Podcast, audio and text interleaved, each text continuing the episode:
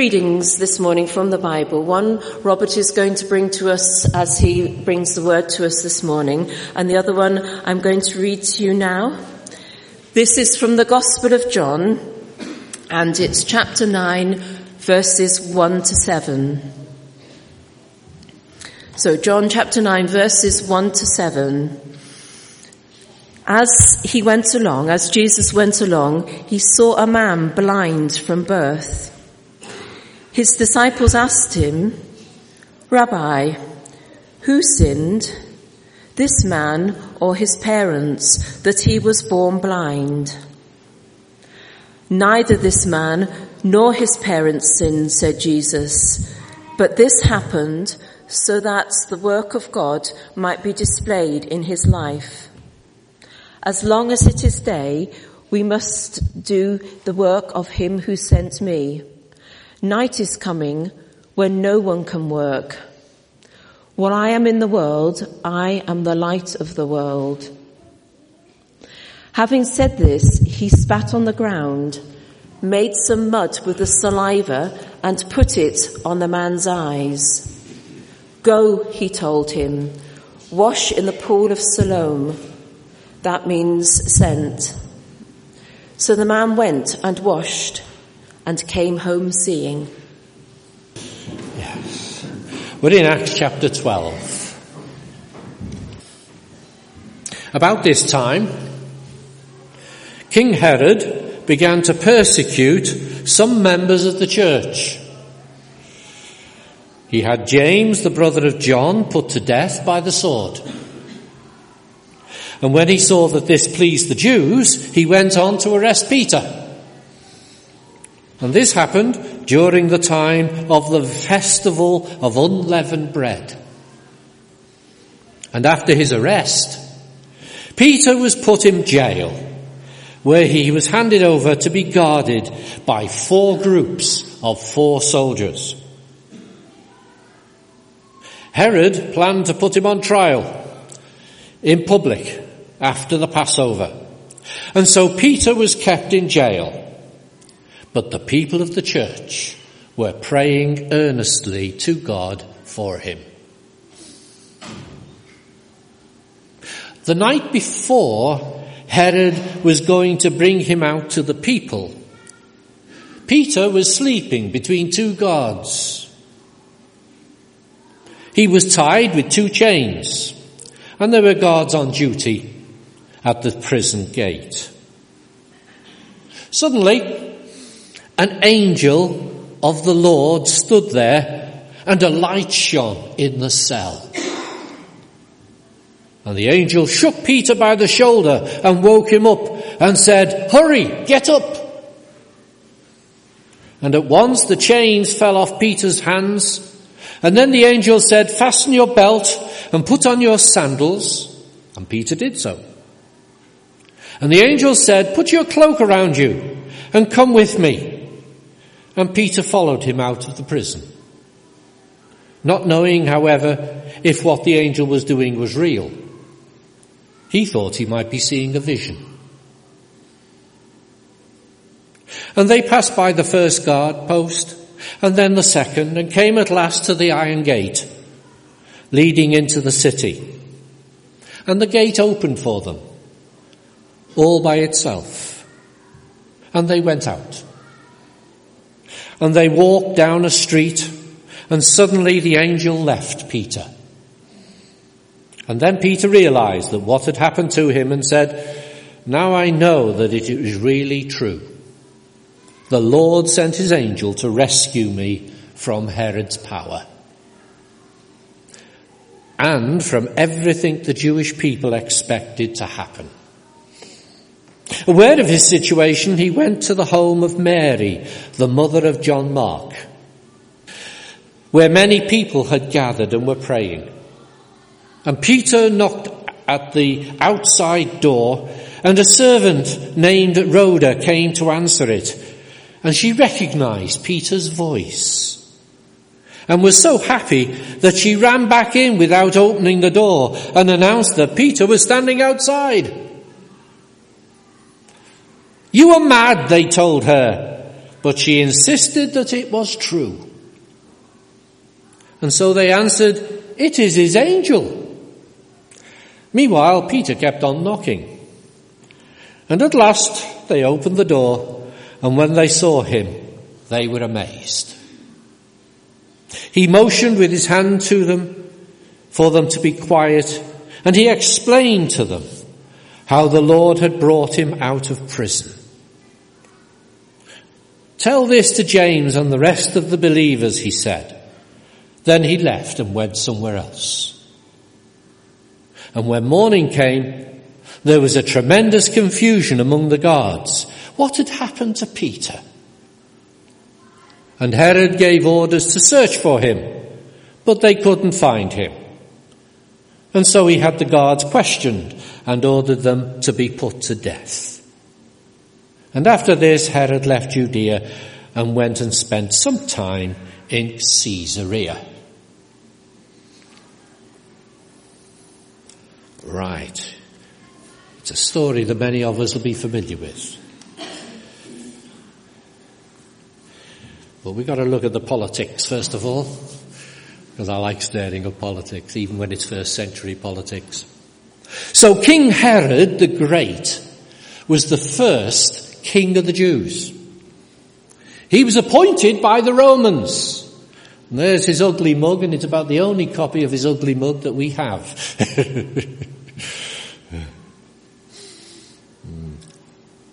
he ruled in Judea between 37 BC and 4 BC.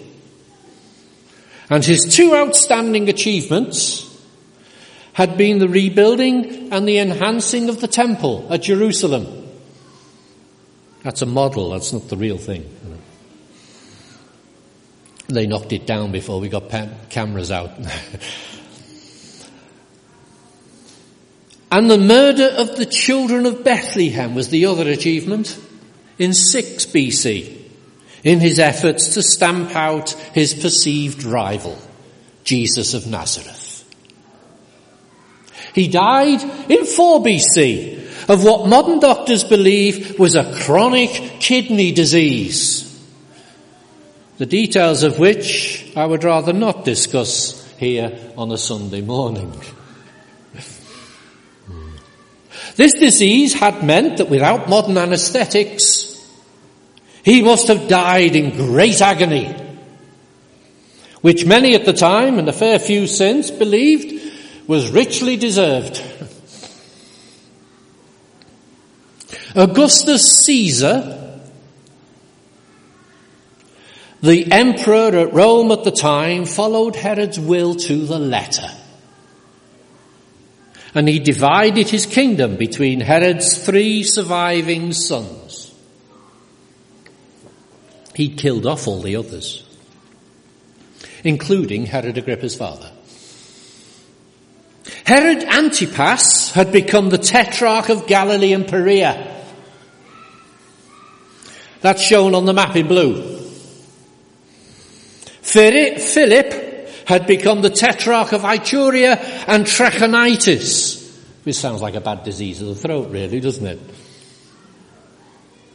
And that's in brown and Herod Archelaus became the ethnarch of Judea and Samaria in white. Archelaus died in 6 AD and he was replaced by a succession of Roman prefects or governors, ending with the notorious Pontius Pilate, who was appointed as prefect in 26 AD. Tiberius Caesar became the Roman emperor in 14 AD, when his adoptive father, Augustus Caesar, had died. And then, after a reign of 23 years, he also died, because they tend to do that, in 37 AD.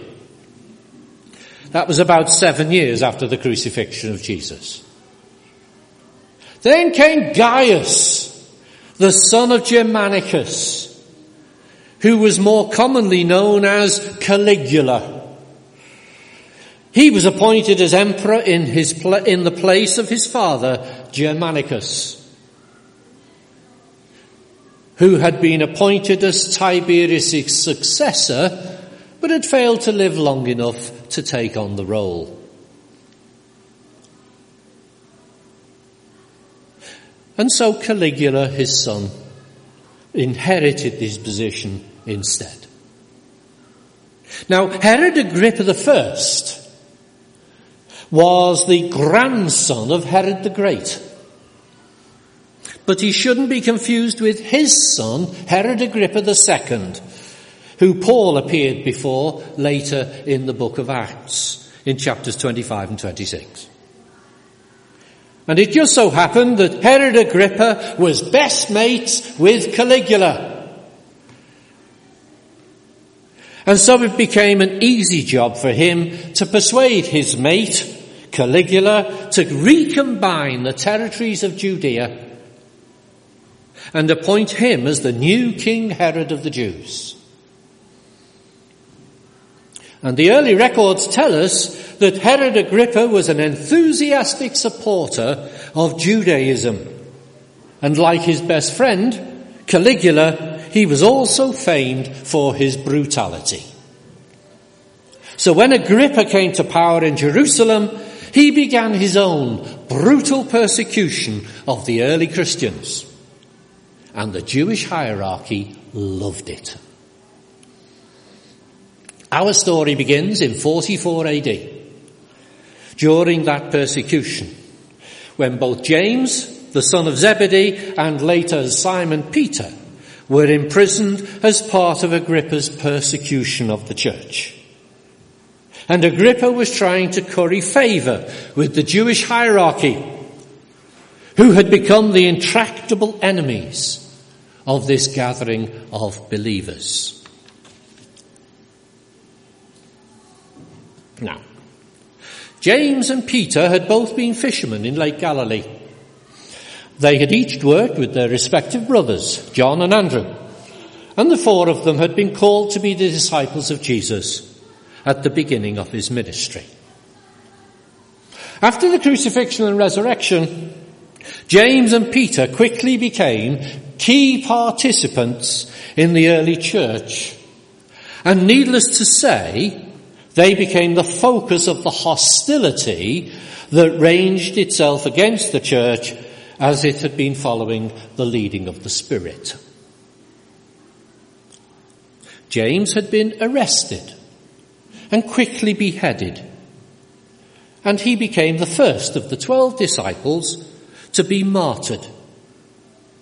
Now, this must have had a sobering effect upon the remaining disciples as they had remained in Jerusalem in the face of the earlier persecutions which had driven many others to move away and to put themselves out of reach of the Jewish authorities. Over time, so many moved out of Jerusalem that it left the church there somewhat impoverished. And the remaining Christians were persistently subjected to being imprisoned, having their goods confiscated, and were deprived of the opportunity to make a living. This was why Paul and others were constantly making collections of money in support of the church in Jerusalem. A theme that appears in several of his letters. Soon after James's death, Peter was also arrested. And it soon became clear that it was Agrippa's intention that he too would face a kangaroo court and would probably end up being executed just as had happened to James.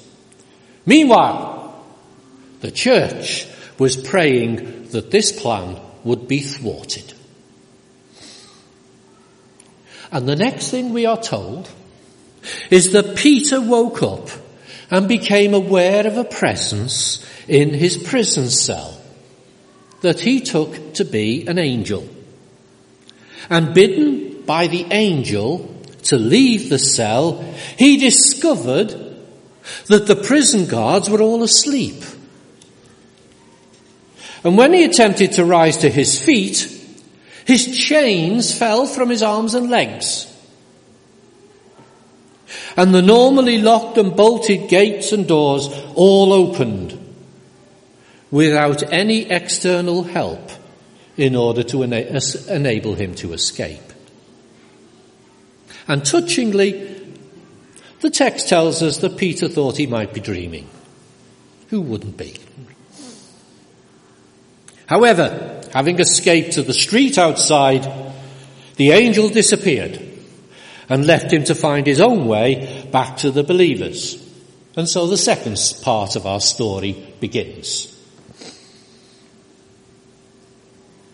Peter arrives at the house described as that of Mary, the mother of John Mark, who happened to be hosting a prayer meeting for him.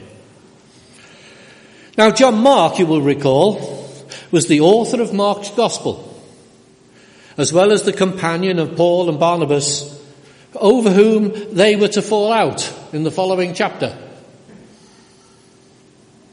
And Peter knocked on the door, and Rhoda, a servant girl, Here's Peter knocking and calling from the front door. Rhoda. Rhoda was a Greek name, and it could mean a rose. Or it may mean from Rhodes, the large Greek island just off the coast of Turkey which Acts tells us Paul later visited in about 57, 56 AD. And Rhoda's description as a servant girl or a maid doesn't tell us whether she was a slave or an employee. However, we can conclude that Mary was a woman of substance.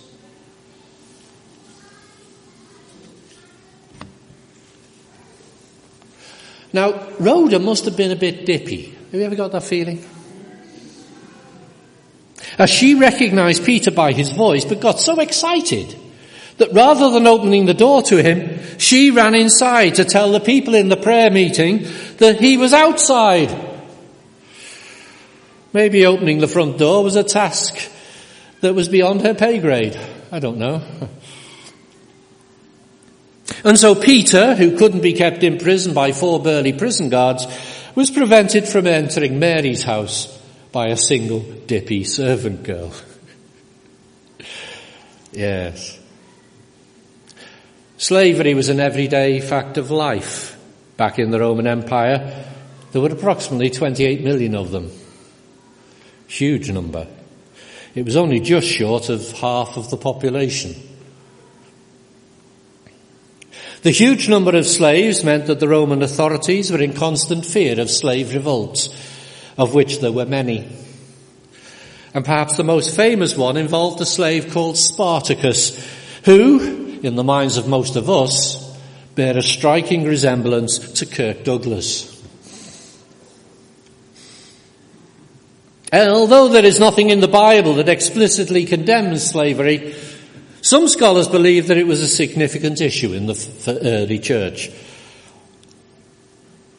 Slaves frequently were appointed as bishops or deacons, and a few churches consisted entirely of slaves, although it must have been tricky arranging meetings. Some churches collected funds together with which they purchased the freedom of slaves. And then slave owners who were converted were encouraged to set their slaves free, or at least change their status to that of paid servants. And some scholars believe that that was what Paul was attempting to do when he wrote his letter to Philemon concerning the runaway slave Onesimus. Now, the idea of campaigning for the abolition of slavery couldn't have made much sense in the first century, as the autocratic and arbitrary political structure of the Roman state would have made it rather pointless. Our modern tendency to campaign for or against various causes in the name of humanity is a consequence of our democratic form of government, not to mention our long Christian heritage.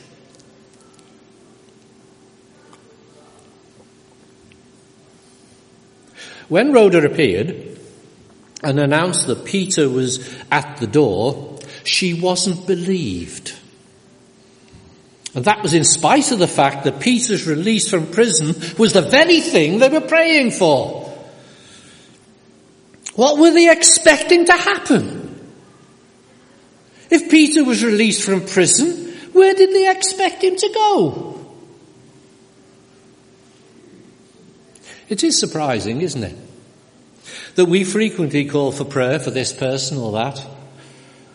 And we often call on God to intervene or, to heal or to do a miracle or to change a difficult circumstance. But then we're surprised when a miracle actually does happen.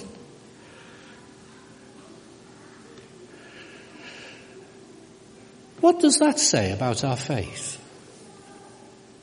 Does that not indicate that our faith is not always as strong as we would like it to be? Hmm. We are told that our believing is an important ingredient in whether or not our prayers are answered. We pray and we want our prayers answered. So we shut our eyes and we try to will ourselves into believing that God will answer our prayers. But we can't drum up faith by willpower. It just doesn't work like that. Our faith is a faith in God. It's not a faith in faith. Have you heard people saying this? We have got to have faith. It's not a faith in faith, it's a faith in God.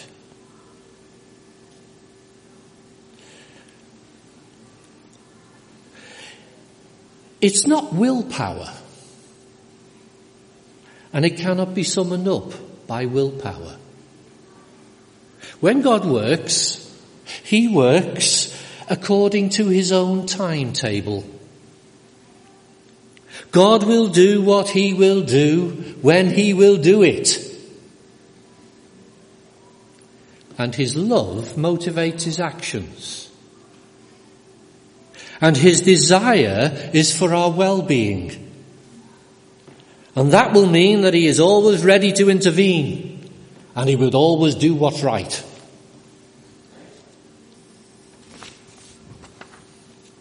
We, for our part, are invited to share in that life. And so he asks us to share our needs and our troubles with him. Not as part of some great answering machine, nor as a means of reminding him, as if he ever forgot anything, but rather as part of our relationship with him. It does seem to me that God holds back from answering our prayers until the last possible moment. Have you noticed that? It's a just in time policy, a bit like Tesco's. All the big supermarkets have very little storage space, which isn't part of the sales floor. And the way they work is that the big delivery lorries, there's a big delivery lorry coming up any second now. The big delivery lorries that are constantly arriving to restock the shop are timed to arrive just as the last of the previous stock is being taken from the shelf by the customer. And the delivery is described as just in time. This way of working is causing some heartache as we prepare for Brexit. Now, something similar is going on with regards to our prayers, believe it or not. Not, I hasten to add, because God lacks storage space. But because if an answer to prayer didn't occur at the last minute, just in time, we would never notice. We wouldn't even realize that God was at work. Because we're a bit thick like that. Now, here's a conundrum. And many theologians have wrestled with this one for centuries. So don't think you can come up with a quick, easy answer. Both Peter and James were in prison. But Peter was miraculously released and James was beheaded. Repeatedly, we hear people who are miraculously delivered from some circumstance, and yet others in similar circumstances are not. And this is often expressed as a criticism of a capricious God who tends to save some and condemn others in an arbitrary manner. Who does this God think he is? Playing God with our lives. We don't have an answer to the question of why Peter and not James. And we don't have an answer for anyone else with a similar comparison. And it's probably futile to try and look for one. However, we are called to learn to trust God. We don't really have a choice. We can either trust God willingly, especially at those moments when we don't understand quite what's going on, or we can fume and argue with God because He has had the temerity to do something that was different from what we wanted or expected. We do have a temptation to imagine that if one person receives better treatment from God than another, then it's an indication of their relative standing before God. In other words, it indicates how holy or sinless they are. The idea of sinless perfection was achievable, was very popular when I was young, but less so today but the idea itself is flawed.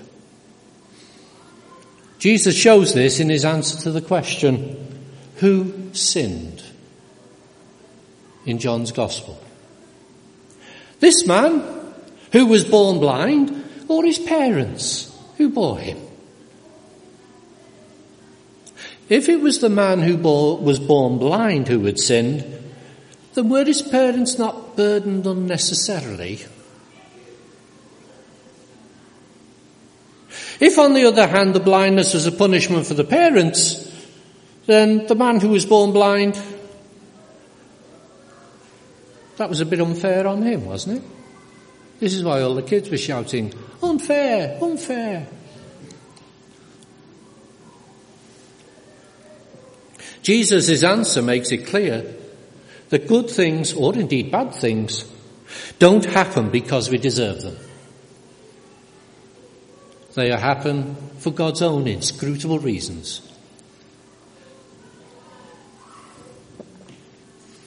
Some of which will become apparent to us, and some of which may not.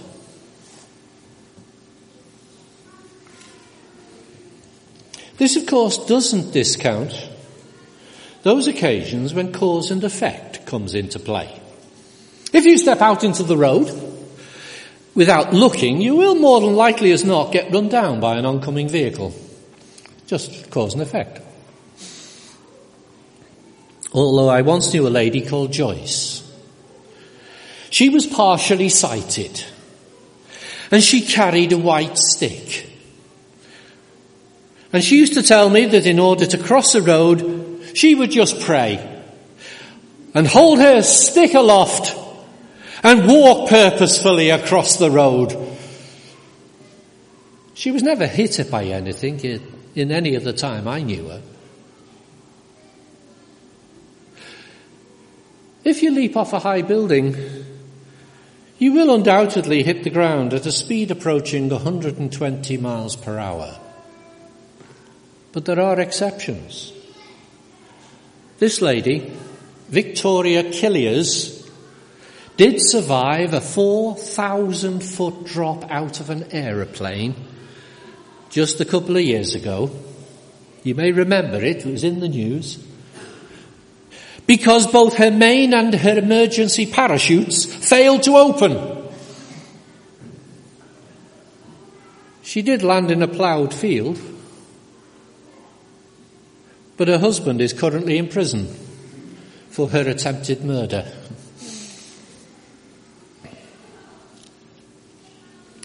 It appears The, the people praying didn't know, didn't think Rhoda was important enough to listen to her. Did you get that from the story? Was she too dippy to be believed? Was it because she was female? Was it because she was a servant? Was she because she had foreign blood? The wrong coloured skin? We can put forward a whole range of reasons to avoid treating other human beings with warmth and love, just because they are different from us. And often in ways they can do nothing about. And there's a word for this. It's called prejudice. In the Roman world, many of the people in slavery had been forced to move against their will, far from their family, friends and loved ones, often by force and without regards to their health or their well-being. As often as not, the slaves have become slaves just because they happen to be in the wrong place at the wrong time. Just as a Roman army was passing by. They were the spoils of war. They had often seen their loved ones raped and murdered just before they were carried off by a victorious army. They had often been beaten to within an inch of their lives and had themselves been raped, abused and treated abysmally. It had been pure chance as to whether or not they had been purchased by a cruel master or a kindly one. And they would never have known if today would be their last because there was no law against murdering slaves.